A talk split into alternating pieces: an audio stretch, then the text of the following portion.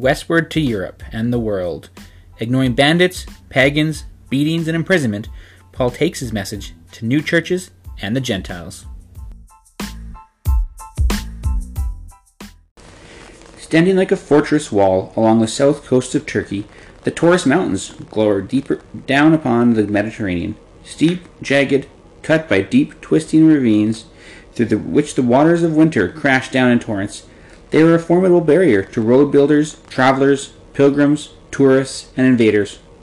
Toward the Great Sea's northeastern coast corner, however, the Tauruses retreat slightly from the coast, creating a Cilician plain in the midst of which stands the ancient city known as Tarsus, Turkey's 17th or 70th city in terms of population. Tarsus has known greater days. Probably its greatest came unexpectedly in the spring of AD 50 or thereabouts. The Jew named Paul, destined to become Tarsus's greatest ever son, took the road north toward the ominously shadowed barrier of the Tauruses. About 30 miles ahead of him lay the single crack in the great mountain barrier. From here, the road ran west a mere trail, barely wide enough for two men to walk abreast, through a series of har- narrow, hazardous defiles. Nearly 2,000 years later, travelers would still call them the Cilician Gates. The gates had seen much history. Through them, in 401 BC, the Greek survivors of the Battle of Cunaxa had fled for home after their leader, Cyrus the Younger, was slain. Through the tight passage, coming the other way was 68 years later, squeezed the mighty forces of Alexander on their way to conquer the known world. Now, through the same pass, the greatest conquest Europe would ever know was about to begin, and the force that would accomplish it was an army of two Paul, and beside him, his companion Silas. Silas was a Jerusalem Jew. His name probably derived from the Talmudic name Shelah, and clearly had the confidence of James, Peter, John, and the Jerusalem church leadership. They had entrusted him and a companion with a vital letter formally exempting Gentile Christians from circumcision.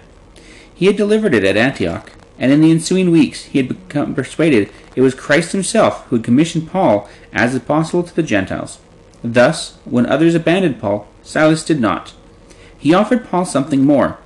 His Latin name, Silvanus, disclosed him as a Roman citizen, a distinct advantage in the tumultuous adventures that would follow. Hence, it was a party of two that crossed the Tauruses through the Cilician gates and headed west to the Roman provinces of Galatia, Asia, Macedonia, and the world. About ten days beyond the gates, they reached the town of Lystra, which would become Zostera, near Hatzari, on the maps of the future Turkey. Here they added a third member to their party, young Timothy, in Greek Timotheus, whose name was to be associated with Paul in six of Paul's letters in the New Testament, two of which would be addressed directly to Timothy, whom Paul would call my true-born son in the faith. Lystra held some bad memories for Paul. He had been stoned by a hostile crowd here and given up for dead, but he and Barnabas had escaped, leaving behind a durable Christian community. One member of it was a certain Eunice, a Jewish married to a Gentile. Timothy, their son, was therefore considered Jewish by birth. But since he had never been circumcised, he was, by Jewish law, an apostate, a rebel against his own religion. Timothy was highly recommended to Paul by his fellow believers, but he posed a problem. If Paul acquiesced in Timothy's apostasy, this would make Paul an apostate as well, thereby denying him access to any synagogue. Paul soon solved this. He circumcised Timothy, regularizing his status in the Jewish community. All three now moved deeper into the province of Galatia, the locale that held such dread for John Mark that he had abandoned Paul and Barnabas and gone home. But John Mark had good reasons to be nervous. The Galatians had never become enamored with Greek civilization. They were, in fact, the race known as the Celts, who made their first appearance in history in what would be one day the north central Germany, about 4,000 years ago. From there, they moved west, becoming known in the future Spain as the Celtiberians, in Ireland as the Gauls, in Scotland as the Picts, in England as the Britons, in France as the Gauls, and in the Low Countries as the Belgae. They struck south, too, once actually sacking and burning Rome, though they were soon hurled out. They became such a problem to the Greeks, Macedonians, and Thracians that the king of Bithynia made a deal with them. They could have the whole pasture land of Asia Minor, he said, if they would stay there and leave Bithynia and its neighbors to the north alone. They agreed, and in 288 to 287 BC, some 20,000 of them, men, women, children, and baggage, crossed over from Europe and occupied the great, bleak, dry, rolling, treeless plateau that accounts for about 12,000 square miles in the center of the future Turkey. There they became the Galatians. They kept their promise and did not return to Europe. But for the next two centuries they made themselves the terror of Asia Minor, supplementing the meager income of their pastoral, drought prone property by robbing, pillaging, and slaughtering their neighbors, or, whenever the market was good, selling them into slavery. The civilized people of the coastal cities loathed and dreaded them. To the Greeks, writes the historian Jerome Murphy O'Connor, they were large, unpredictable simpletons, ferocious and highly dangerous when angry, but without stamina and easy to trick. They went into battle naked and drank too much.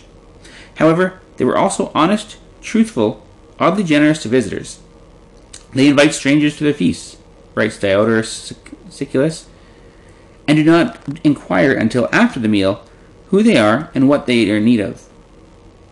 It is their custom, even during the course of the meal, to seize upon any trivial matter as an occasion for keen dispute, disputation, and then to challenge one another to single combat without any regard for their lives. They are also boasters and threateners, and are fond of pompous language, and have yet sharp wits, and, an, and not without cleverness at learning. Among them are found lyrics, poets, and whom they call bards.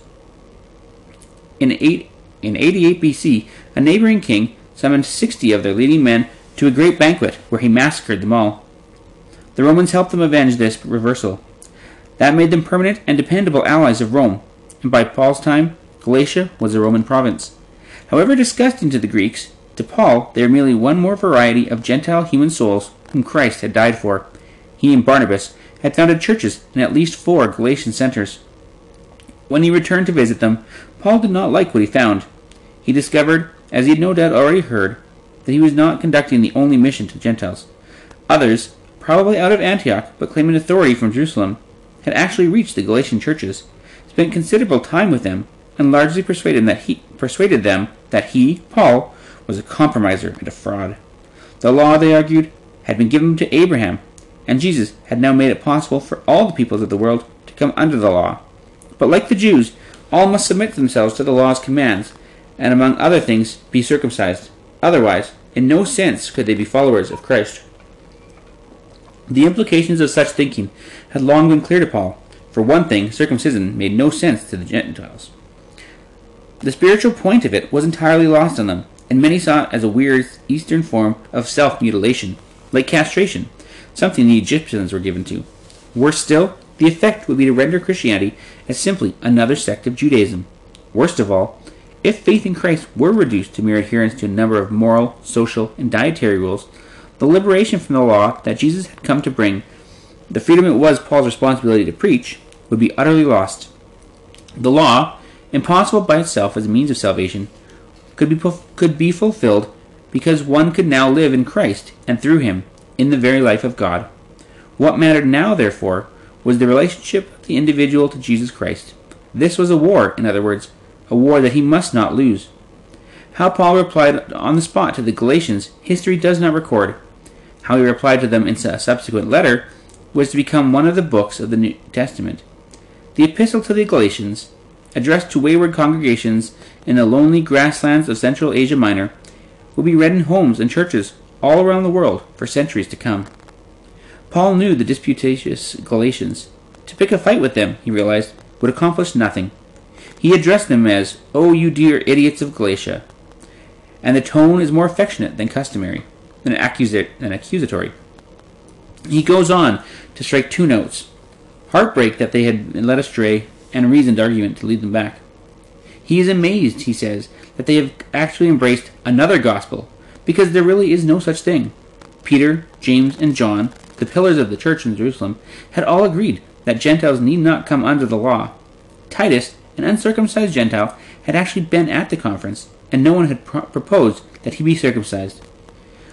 So why now the Gentiles of Galatia? But beyond that, did they not realize that salvation cannot be won by obeying a system of regulations? What matters is not the law, but faith in Jesus Christ. Abraham, they might recall, had two sons, one by a slave and one by a free woman.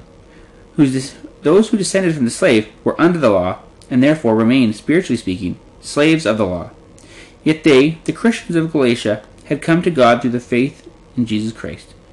So then, my brothers, we are not to look upon ourselves as sons of the slave woman, but of the free, not sons of slavery under the law, but sons of freedom under grace. But this did not mean, Paul warned, that they could abuse their freedom by yielding to their lower nature, by indulging in sexual immorality, impurity of mind, sensuality, worship of false gods, witchcraft, hatred, strife, jealousy, bad temper, rivalry, factions, party spirit, envy, drunkenness, orgies, and the like. Rather, they should see them within themselves the product of the Spirit love, joy, peace, patience, kindness, generosity, fidelity, tolerance, and self control. Whether the Galatian response was to return Paul's gospel is not known. He would visit them again in subsequent missionary journey to strengthen them. That would be about four years later, and perhaps after that occasion that he wrote his letter to them. In the meantime, the next step was determined by a dream in which he saw a Macedonian man beckoning him to come and help us. That seemed clear enough. The trio had already moved more than 500 miles by the Roman roads to the port of Troas, near the northern northwestern corner of Asia Minor, jump-off point for the Macedonian ports on the north coast of the Aegeans. In Troas, they had been joined by a fourth, a man who would become Paul's companion, and the narrator of his struggles, a man whose polished Greek, eye for detail, and knack for storytelling would enable him to write approximately one quarter of the New Testament. His name was Luke. The voyage taken in response to Paul's dream went well. They made the 120 mile crossing to Macedonia in less than two days. The same trip in the reverse direction, some eight years later, would take them more than a week. This put them in Neapolis, modern Kavala, port city of the Macedonian center of Philippi. It lay just 15 miles ahead, along one of the best roads of the empire, the Via Egnatia, a masterpiece of construction by the Roman army that snaked across the mountains of Macedonia to connect the Adriatic and Aegean. Philippi's claim to historical renown was fairly recent. Though it was founded four centuries earlier by Philip of Macedonia, father of Alexander the Great, as a town atop a hill, it was best known throughout the empire as the place where an army under Brutus and Cassius, two of Julius Caesar's assassins, was trounced in 42 BC by Caesar's avengers, Mark Antony and Octavius, later known as Augustus. Eleven years after the Battle of Philippi, Octavius defeated his erstwhile partner Antony and transferred Antony's defeated veterans out of Italy and into Macedonia, a safe distance from Rome. They settled alongside the veterans of the Brutus Cassius force, who had already been planted in the place. Thus, those ex legionaries and one time enemies formed a Latin speaking island in a sea of Greek. By now, the city had sprawled down the hillside, encroaching upon the marshland that lay between it and the sea, but looking out also on the fertile and beautiful farmlands to the west.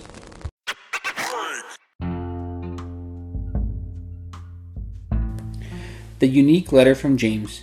Could this be the earliest book of the New Testament? Most historians agree that the first written book in the New Testament was Paul's epistle to the Thessalonians, but not all. Some believe that the right letter written by James, the brother of the Lord, could very well be the earliest book, and in fact may have been written within a dozen years of Jesus' death. Certainly, James's letter is unique in several respects. It is the least doctrinal of any of the letters in the New Testament Moreover, it is exceedingly Jewish, in that it echoes the language of the prophets and the Old Testament book of Proverbs. Finally, it consists solely of advice on how Jewish, Jesus' Jewish followers ought and ought not to live, a seeming manual for Christian conduct. James takes a hard line, for instance, on the matter of suffering and adversity. When temptations enter your life, says James, don't resent them as intruders, but welcome them as friends. Realize that they come to test your faith and produce in you a quality of endurance. Such troubles will enable you to become men of mature character, men of integrity, with no weak spots. The disciple of Christ should not desire wealth so that God can raise him to true riches, while the man who is rich here will wither away like the summer flowers, James warns. Disciples should also learn to distinguish between trials and temptation. Trials are sent by God to strengthen us, whereas a man's temptation is due to the pull of his own inward desires which greatly attract him. Don't merely hear the message, but put, into, put it into practice, says James. If anyone appears to be religious, but cannot control his tongue, he deceives himself, and we may be sure that his religion is useless. The tongue is like the rudder on a ship. Though it is a very small device, it can move the whole vessel. So the tongue, by what it does, can person a whole body, set the whole life ablaze, and feed the fires of hell. Religion that is pure and genuine in the sight of God the Father will show itself by such things as visiting orphans and widows in their distress and keeping oneself uncontaminated by the world. Neither should Jesus' disciples defer to mere wealth. The poor man in rags should be shown just as much consideration and respect as the rich man with fine jewelry and costly clothes. Have they not noticed, James asks, that God chooses poor men, not rich, to carry his message? It's also important that Christians not be given to making great plans, because God at any moment could call them to their deaths.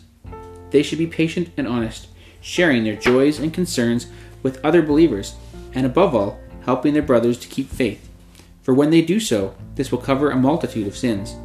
James is certain that jealousy and conflict will arise among Christians.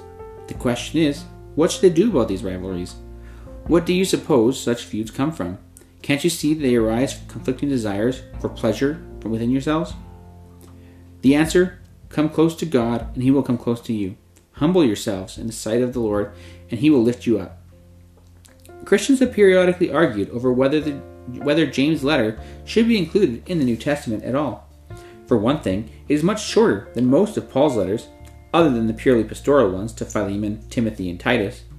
For another, James was not of the original twelve. And again, did James the Just actually write it? Or was it another James? Or did someone write it on his behalf? More important, however, as Martin Luther would argue in the 16th century, James's letter appears to be written in contradiction of Paul's teaching on faith. It raises the question which matters most, the depth of our faith, or how loyally we behave, or we believe? Or what, do, what we do as the result of what we believe, our works? Halfway through his letter, James discredits the validity of faith if it is not accompanied by works. He asks, So you believe there is one God? That's fine. So do all the devils in hell, and shudder in terror.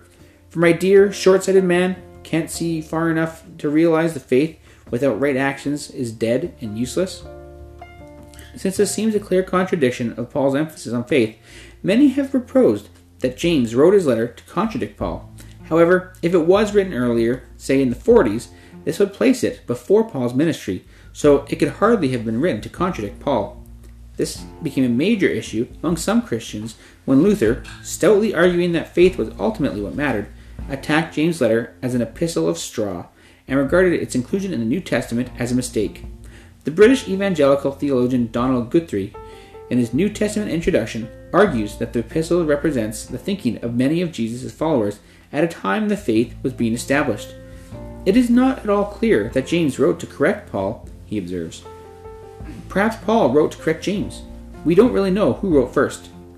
Some, however, like the 20th century scholar C.S. Lewis, concluded that the argument of faith without faith, faith versus works was flawed, since one would not go far without the other. It is like trying to decide which blade of a pair of scissors is the more important.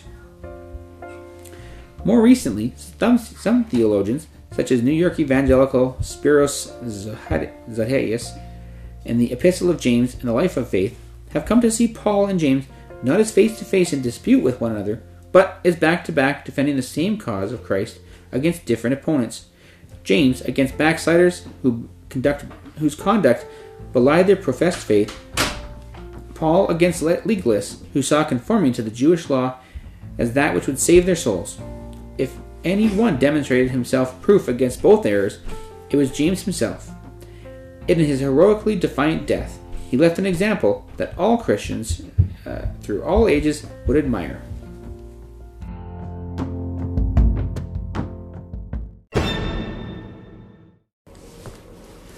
Paul, as was his practice, first sought out the synagogue, only to discover there wasn't one meaning that in all Philippi there was not even the requisite ten male Jews to form a congregation. However, he was told, a few devout women, some Jewish born and some converts to Judaism, met on the Sabbath beside a little stream about a mile from the town to worship God, read the scriptures, and sing. Paul and his companions joined them and told, Jesus, told them of Jesus the Messiah, his death, his resurrection, and the grace he conferred upon those who were baptized and believed in him. The women's enthusiasm seems to have been instant, deep, and durable. Philippi became the strongest and most problem free of Paul's churches, backing him with words, deeds, and money. The Philippian church had one other idiosyncrasy. It began and remained in Paul's time a church mostly of women. In particular, uh, one in particular became a powerful supporter. Her real name is unknown. Luke records it as Lydia, which says the historian F. F. Bruce simply means a woman from Lydia. She came, however, from Thyatira, a center over on the Asia side, where the people for centuries had extracted from the mollusks found along the shore porphyra, a purple dye that would not fade. Lydia had moved to Philippi and set up a business, importing the dye and selling it in Macedonia. At Thyatira, where there was a strong Jewish community, she had become a God-fearer, a convert to Judaism. Hearing Paul's message, she was baptized along with her whole household, which would include not only kinfolk, but slaves and freedmen. She gave her home over to Paul and his companions. There were, but there were other women in, active in the Philippine church on whom Paul relied. Two in particular, Euodia and Syntyche, are singled out in a letter Paul wrote to the Philippians about ten years later. After the, these two quarreled, they worked hard for me in the gospel, he writes, and exhorts the rest of the community to help them resolve their differences. But he also admonishes the two with advice that would be cited to resolve the congregational and marital quarrels of Christians down through the ages. Live together in harmony. Live together in love, as though you had only one mind and one spirit between you. Never act from motives of, of rivalry or personal vanity, but in humility think more of each other than you do of yourselves. None of you should think only of his own affairs, but consider other people's interests also. It was good advice, observes Jerome Murphy O'Connor, but Paul himself didn't always take it, as his fulminations against his own rivals would amply demonstrate. Many historians note another, but more positive inconsistency. Paul had ambiguous attitude toward women. On the other hand, he was product of his ancient um, of the ancient synagogue. Let women be silent in the church, he decrees. They are not allowed to they are not to be allowed to speak. They must submit to this regulation as the law itself instructs. If they have questions to ask, they must ask their husbands at home, for there is something improper about women speaking in church. Uh, on the other hand, he conferred major responsibilities on women, not only at Philippi, but at Corinth, Ephesus, and elsewhere. And whatever his prejudices, women obviously admired, served, and trusted him. Perhaps they had heard his assertion there is neither Jew nor Greek, there is neither bond nor free, there is neither male nor female, for you are one in Christ Jesus. By the 21st century, those words would become a cliche. In the first century, they bespoke a revolution, and they were matched in Christian practice. The use of baptism as the central rite, says the historian Alan F. Segal, in Paul the Convert, the apostolate and apostasy of Saul the Pharisee, made women full partners with men in Christian communities. Though women might actually have retained an inferior place in society, and those slaves, out of necessity, must have been returned to their masters, Paul felt that the distinctions between Jew and Gentile, which were based on ritual status, could be erased by new rituals of unity. Paul's appeal to women did not escape the attention of their husbands, notes F. F. Bruce in the book Paul, Apostle of the Free Spirit. At Thessalonica, he recruited into Christianity the wives of some of the foremost citizens. Gentle husbands did not object to their wives flirting with Judaism. It was becoming trendy, but they would look quite differently on their wives' association with the very odd collection of enthusiasts who, as it seemed to them, were hypnotized by these strangers who had come to the city from goodness knows where, and who, they might not be, they might be sure, meant no good. It was their wealth that they were after, if not something more discreditable still. Paul's ministry in, Philipp- in Philippi lasted, by some estimates, about a year. It came to an end abruptly and violently. Paul and his company one day found themselves followed by a slave girl who incessantly shrieked out, These men are servants of the Most High God, and they are telling you the way of salvation. The girl was regarded locally as possessed, but by a peculiar demon which enabled her, said her owners, to forecast the future. They offered her service at a price. To Paul, she was simply a nuisance. The endorsement of a, re- of a reputed lunatic did little for his credibility, and besides, she made so much noise people couldn't hear what he was saying. Finally exasperated, he turned on her fiercely, directing his voice not at the girl, but at the demon within her. I command you in the name of Jesus Christ to come out of her. Instantly, the intruder left her. Though Paul's attentions had undoubtedly cured the girl, the owners were far from grateful. By being recognizably rid of her demon, she had also been deprived of her supposed gift of prophecy, and everybody knew it. Paul had cost them a major asset. They pressed through the crowd, seized Paul and Silas, and dragged them to the town square, denouncing them as troublemakers, property destroying Jews. They ca- then they called on the magistrates to punish the two for trying to convert Roman citizens. Such proselytizing, however, though officially discouraged, was not technically against the law. The magistrates arrayed, arrived in state array, preceded by their lictors in emulation of the consuls at Rome. The lictors bore before them the fasces, rods bundled around axes, symbolizing the power of the Roman state to enforce laws and punish offenders. With neither a trial nor, for that matter, even the clear infraction of the law, the magistrates disregarded the protests of Paul and Silas and ordered them stripped and beaten with rods. A sentence of the sentence the lictors carried out there and then. The crowd, which didn't like Jews, cheered them on, Luke reports. Bruised and bloodied, the pair was then hauled off to the local jail where their legs were clamped into stocks. As the night approached, they began to cheer themselves by singing hymns and praying aloud. The historian Giuseppe Ricciotti, in his book Paul the Apostle, imagines the hoarse voices, the cursing and swearing of the other prisoners. Near midnight, Luke reports, there was suddenly a deafening rumble. The building began to shake. The bars jangled free in the windows. The doors swung open. The fetters on their wrists and legs fell loose. The horrified jailer rushed to the scene, saw the open doors, and gave up all hope. If the prisoners were gone, he knew his life was as good as lost. Perhaps he had even heard that King Agrippa, down from Judea, down in Judea, had put sixteen jail guards to death when another of these so-called Christians, a man named Peter, had similarly dumbfounding circumstances escaped jail in Jerusalem. The jailer drew his sword and prepared to fall on it. Better death this way than under torture. Then he heard the voice shouting at him. It was the prisoner, Paul.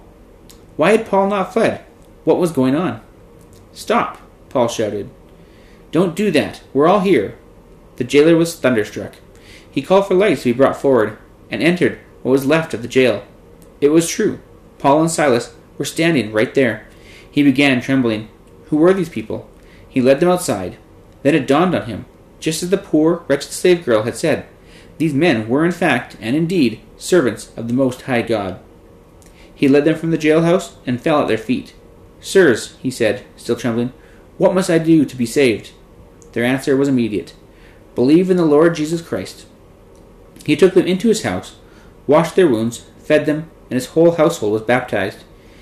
He would be their last convert in Philippi, and this one was male. But the story wasn't quite over. Constables arrived from the magistrates and ordered the two released.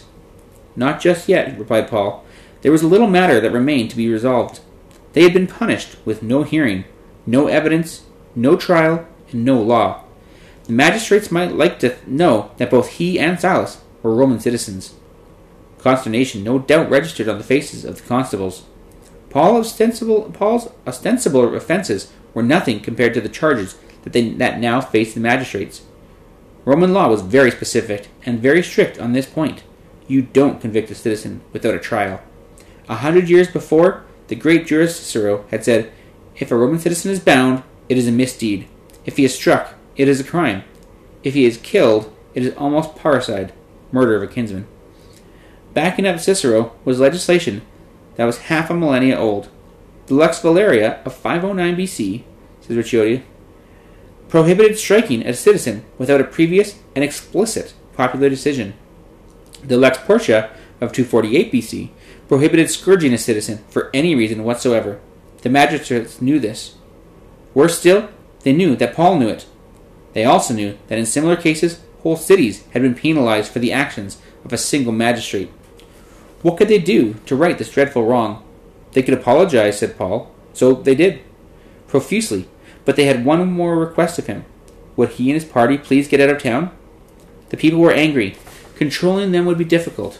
Paul agreed, bade farewell to Lydia, and headed west with Timothy and Silas on the Via Egnatia, leaving Luke behind.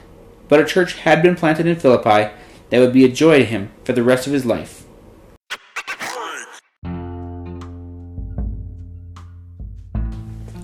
Author unknown. The mysterious letter to the Hebrews.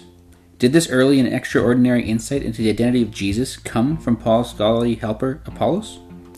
As Paul worked tirelessly during the decade of the, of the 50s to establish Christian missions in Asia Minor, Macedonia, and Greece, he suddenly acquired a strong, loyal, scholarly, persuasive, and rather mysterious Jewish helper. About ten years later, another, myster- another mystery developed. A letter with an extraordinary insight into the identity of Jesus was written by an unknown Jew, probably from Rome. What is not known, though, the question has been provoked debate for centuries, is whether Paul's mystery helper wrote the, wrote the mystery, mystery letter. The man named the man was named Apollonius, more familiarly Apollos. A product of the huge Jewish community in Alexandria, he appeared in the synagogue at Ephesus, speaking inform- informatively of the teachings of Christ and sufficiently knowledgeable of the Scriptures to handily refute arguments hurled at him by opponents. Two of his listeners were Paul's assistants, the tent makers Priscilla and Aquila, who recruited him to Paul's work. In this cause, Apollos was sent across the Aegean to Corinth, a city that was a constant source of problems for Paul, and he gained such success there that Paul, in subsequent letter, mentions Apollos and is developing the kind of personal following that Paul sought to discourage. Christians should not consider themselves, Paul wrote, as disciples of Paul, or of Peter, or of Apollos. They should all regard themselves as disciples of Christ, because it was Christ, not one of his disciples, who was crucified for them. Christ gives each Christian a particular job to do. He, Paul, planted the seed, Apollos watered it. God made it grow. Apollos' work, in other words, was considered as furthering Paul's. Apollos vanished from the scriptural records at this point, Church tradition takes him from Greece to Rome, and it was there, about ten years later, that the strange letter was probably written. It was addressed to Jewish followers of Jesus, probably in Palestine, who were being tempted away from the faith. It is known to history as the Epistle to the Hebrews. The theologian Tertullian, writing in the late 2nd century, ascribed Hebrews to Barnabas. Martin Luther, writing in the 16th, concluded that Apollos wrote it. The 19th century's theologian Adolf von Harnack attributed it to Priscilla, and the 20th century British historian F. F. Bruce goes along with Luther and favors Apollos as author. Bruce puts the letter's date at AD 63. During the 2nd and 3rd centuries, the Christians at Alexandria came to believe it was written by Paul, though his name isn't on it or in it, and it was accepted into the New Testament as a Pauline letter. Nearly all later historians, however, consider this impossible. Whether the style nor the content neither the style nor the contents is found anywhere in Paul. And though its teaching is compatible with Paul's, it is not the same and introduces ideas that Paul nowhere mentions. On one thing, however, all seem agreed, since it assumes that the routine rituals of the animal sacrifices were continuing as they had for centuries at the temple in Jerusalem. Hebrews must have been written before AD 70. This matters. Its portrayal of Christ is that, uh, that of a being who, while fully man, was also something far beyond the merely human. Paul, too, portrayed such a being, though in a different way. This meant that the earliest theories answering the question, who was this man, are depicting something for which no previous human experience had provided adequate language. Christ's divinity, that is, is not a, is not a later Christian doctrine, but the earliest one. In the Epistle to the Hebrews, Christ is the Son. Through the Son, God made the world, by going through the death, going through death, the Son destroyed the power of death and made it possible for mankind to be absolved of all the sin that besets them. The book of Genesis and the 110th Psalm speak of a figure greater than Abraham, a man both king and high priest, named Melchizedek. Christ was greater than the angels and greater too than Melchizedek, says the letter, though of the same priestly order. Christ's sacrifice was not of bulls and goats, but of his own blood. Thus, the new covenant would replace the old, whose animal sacrifices are weak, out of date, and will be superseded. Such a prophecy in the ears of any devout Jew, committed as nearly all were to the eternal rites of the temple, would be understandably outrageous. Yet, a few years later, with sword, fire, and slaughter, it would find grim and ghastly fulfillment.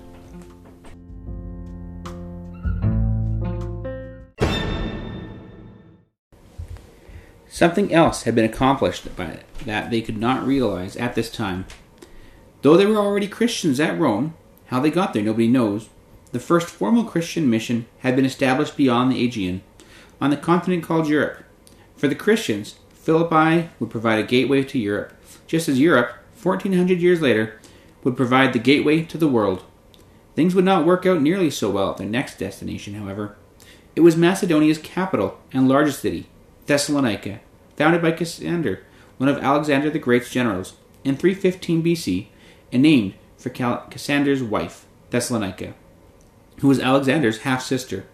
Construction of the Via Egnatia, coupled with the fact that its harbor was the best port on the Macedonian coast, gave it a thriving economy. But by Paul's day, it was not a happy place. Murphy O'Connor portrays it as a run by dominant business, as run by do- a dominant business and bureaucratic elite, closely tied to Rome. Those saw to it that the working people did not share its prosperity. To make a bare living, they had to work 12 hours a day, seven days a week. Moreover, such solace as they were able to derive from their religion had, like everything else, been usurped by the wealthy, or so the story went. The god Cabrius, Cabirus had been their protector, but for reasons unexplained, Thessalonica's gentry took a fancy to Cabirus and incorporated him into the state religion as a god for the upper class. So now, even spiritual sustenance was denied them. Thessalonica's manifold business opportunities had attracted a large Jewish population, and it was the synagogue congregation that Paul and Silas first made their overtures. For three successive Sabbaths, they were heard gladly, but then critics gathered, and the controversial nature of their message got them expelled. Even so, a number of wealthy women and a prominent Jew named Jason continued loyal to them, while they turned their attention to the Gentiles, in particular to the hard pressed working population Paul got a job as a tent maker, putting in the usual 12 hour day. To the poor, the message of a Messiah with no material possessions whatsoever, who regarded the poor as favored by God, who said it was the wealthy who had to tremble at the divine judgment, came with special meaning. The little congregation soon became a large congregation, growing steadily. This success did not please the synagogue leaders. They went to the marketplace, organized a gang of bully boys, and set out to drag Paul and company before the magistrates. Failing to find them, they grabbed Jason and some of the other local leaders instead. These, they said, are the people who are turning the world upside down. F. F. Bruce makes a point. This description of the early Christian community, that they were upsetting the world, has provided a subject for countless sermons. Few of the preachers, however, realized how realized how dangerous uh, was this charge at the time. Jewish resistance to Rome was growing steadily in Judea and Galilee, and involving some Jews throughout the diaspora as well. The authorities would take this turning of the world upside down as evidence these were Jewish conspirators against Rome, being supported by, the, by a local man, Jason. However, they decided on a prudent course. They told Jason, Get these men out of town, and the charges will be dropped. Paul had no option but to concur. But he left in misery. His poor converts would now face the jeering and perhaps violence of Thessalonica. Bruce reconstructs that they would be saying, A fine lot these Jewish propagandists are. They come here and entice you to leave the synagogue and follow them, but the moment trouble arises, off they go and leave their dupes to face the music. Cowardice was something of which Paul had never before been accused, but if he remained, then he, his companions, Jason, and his converts would all be jailed. So he departed, under cover of darkness. It was humiliating. His plan, some say, had been to keep moving west across Macedonia to the Adriatic terminus of the Via Egnatia at Dyrrhachium, then to cross the Adriatic to Italy and Rome. But the hostility followed so close on now on his heels avoided this plan, and instead the trio moved south to Berea, a quiet little place bypassed by the March of Progress, since it lay about thirty miles off the Via Egnatia. There, the synagogue con- congregation again welcomed the visitors and listened intently to them. However, when the inevitable delegation arrived from Thessalonica, warning against these interlopers, Paul again had to leave the town in a hurry. His new conference at Berea advising him that because all the roads would be dangerous to him, the party should split up. This made sense. It was Paul they were after, so Silas should remain at Berea to foster the work there. Timothy, poor, shy, delicate Timothy, should return to the lion's den at Thessalonica and see what had happened. Had any of the Thessalonians remained faithful? Or when the retribution of the city, city's elites came down on them, had they all abandoned the faith? The two could follow Paul later. Meanwhile, he would continue south. Not too far ahead lay a city that positively thrived on theological and philosophical controversy, relished it, and indulged in it in day in and day out as, a, as an irresistible sport. All three would be safer there than anywhere. That city was, of course, Athens. The name alone conveyed a whole catalogue of values social, political, cultural, philosophical, and theological. Everything that was meant by the word Hellenism, which Paul, as a well instructed Jew of the diaspora, had been trained from his childhood to both understand and resist. The armies of the great Alexander had burst out of Macedonia in the fourth century BC and had conquered the known world and much of the hitherto unknown. But those were mere military victories. The real conquest came behind them in form of trade, books, art, music, drama, lifestyles, and above all, language. To get anywhere in the Hellenistic world, you must be bilingual, speaking your native tongue, along with a peculiar Greek uh, called Koine, the common Greek spoken at Athens. By the first century AD, however, the glory of Athens lay about 400 years behind, frozen in time by the magnificent memorials the past had bequeathed to the present, chief among them the Parthenon, the temple dedicated to Athena, which presided over the city from the top of the Acropolis, so that, as the historian Paul Maier observed in his book the fullness, In the Fullness of Time, it was difficult to decide, even twenty centuries after Paul, which view was the most magnificent, that of the Acropolis seen from the city below, or that of the city below, seen from the Acropolis. Acropolis. Alexander's father had already conquered Athens too, of course, along with everything else. But he was sensible enough to leave it an independent city. The Romans lived at peace until the city the Romans lived at peace with the city until the first century BC, when Athens rose in an abortive revolt. The Romans stormed the palace and took it back in 86 BC, but soon restored the city's freedom. Now Athens was conquering Rome as was its habit. Greek plays translated into Latin were all the rage in Roman society, as were Greek attitudes and sexual proclivities, much to the dismay of those who remembered, both accurately and nostalgically, the high morality of the old Roman Republic before Caesar Augustus had converted it into an empire. Paul walked through the teeming streets shuddering, the severe monotheism of his Jewish heritage, the sure knowledge that there could be only one God and one alone, deeply offended by nearly everything he saw, he had known paganism at Tarsus, of course, but on nothing like this scale. Here there were all manner of gods, hundreds of them, of every conceivable shape and identity. The place seemed a citadel of idolatry. He went first, as usual, to the synagogue, where, to his astonishment, the ocean of paganism around them apparently didn't alarm the Athenian Jews, who, of course, were accustomed to it. From there, he moved unerringly to the agora, the marketplace, where the Athenians traded not only goods, but also in ideas.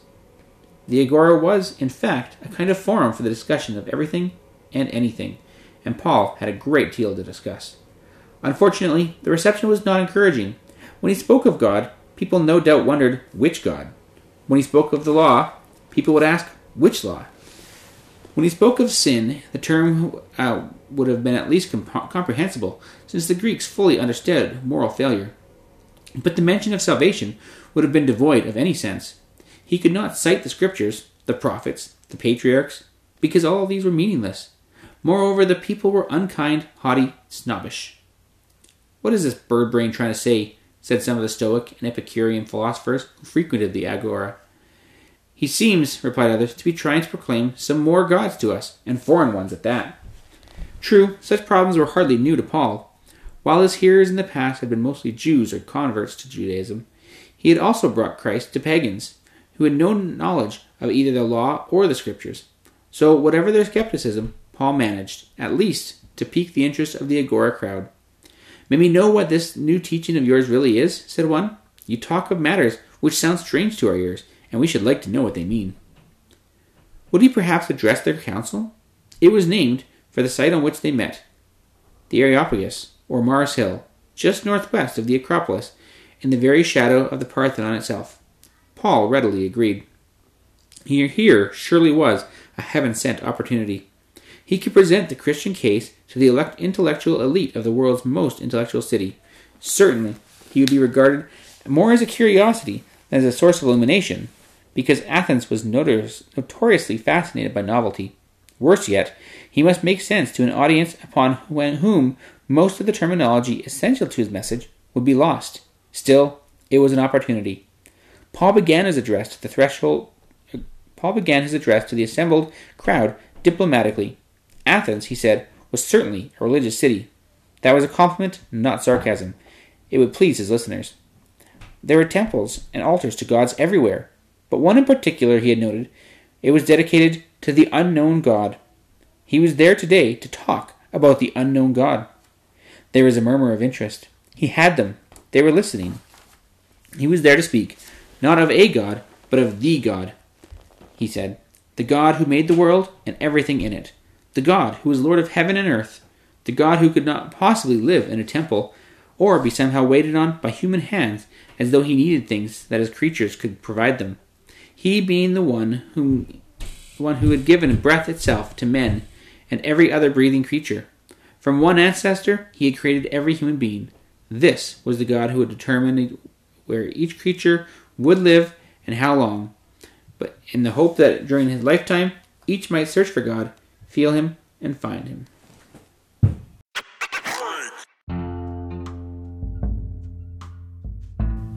Cities without street names, streets without addresses. Finding anyone's house in Paul's day could be a bewildering job. In the seemingly constant travel of first century Christians between cities and within them, some of the difficulties of finding places and people then may escape many modern readers. Street names in ancient t- cities were often merely matter of local usage. There was no such thing as an official or legal name, and the same street might have several different ones. Streets simply grew, without surveys, without property lines, and without house numbers. Worst of all, they did not necessarily run in straight lines or meet at right angles. The following dialogue is taken from The Brothers by playwright Terence, a former slave who adapted Greek comedies for Roman, Latin speaking audiences. The scene is Athens, early, early in the 2nd century BC. 200 years later, city life was little changed, making the play a big hit with Roman audiences. The translation is by John Sargeaunt.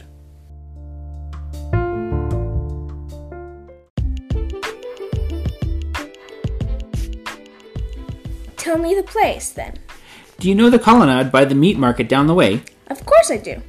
Go that way straight up the street. When you get there, the slope is right there in front of you. Down it you go. At the end, there's a chapel on this side. Just by the side of it, there's an alley. Which? The one where the great wild fig tree is. I know it. Take that way. That's a blind alley. So it is, by Jove. Tut tut, you must think me a fool. I made a mistake. Come back to the colonnade. Yes, yes, there's a much nearer way and much less chance of missing it. Do you know the Cratinus' house, the millionaire man there? Yes. When you are past it, turn to your left, go straight along the street, and when you come to the Temple of Diana, turn to the right. Before you come to the town gate, close by the pool, there's a baker shop, and opposite is a workshop. That's where he is.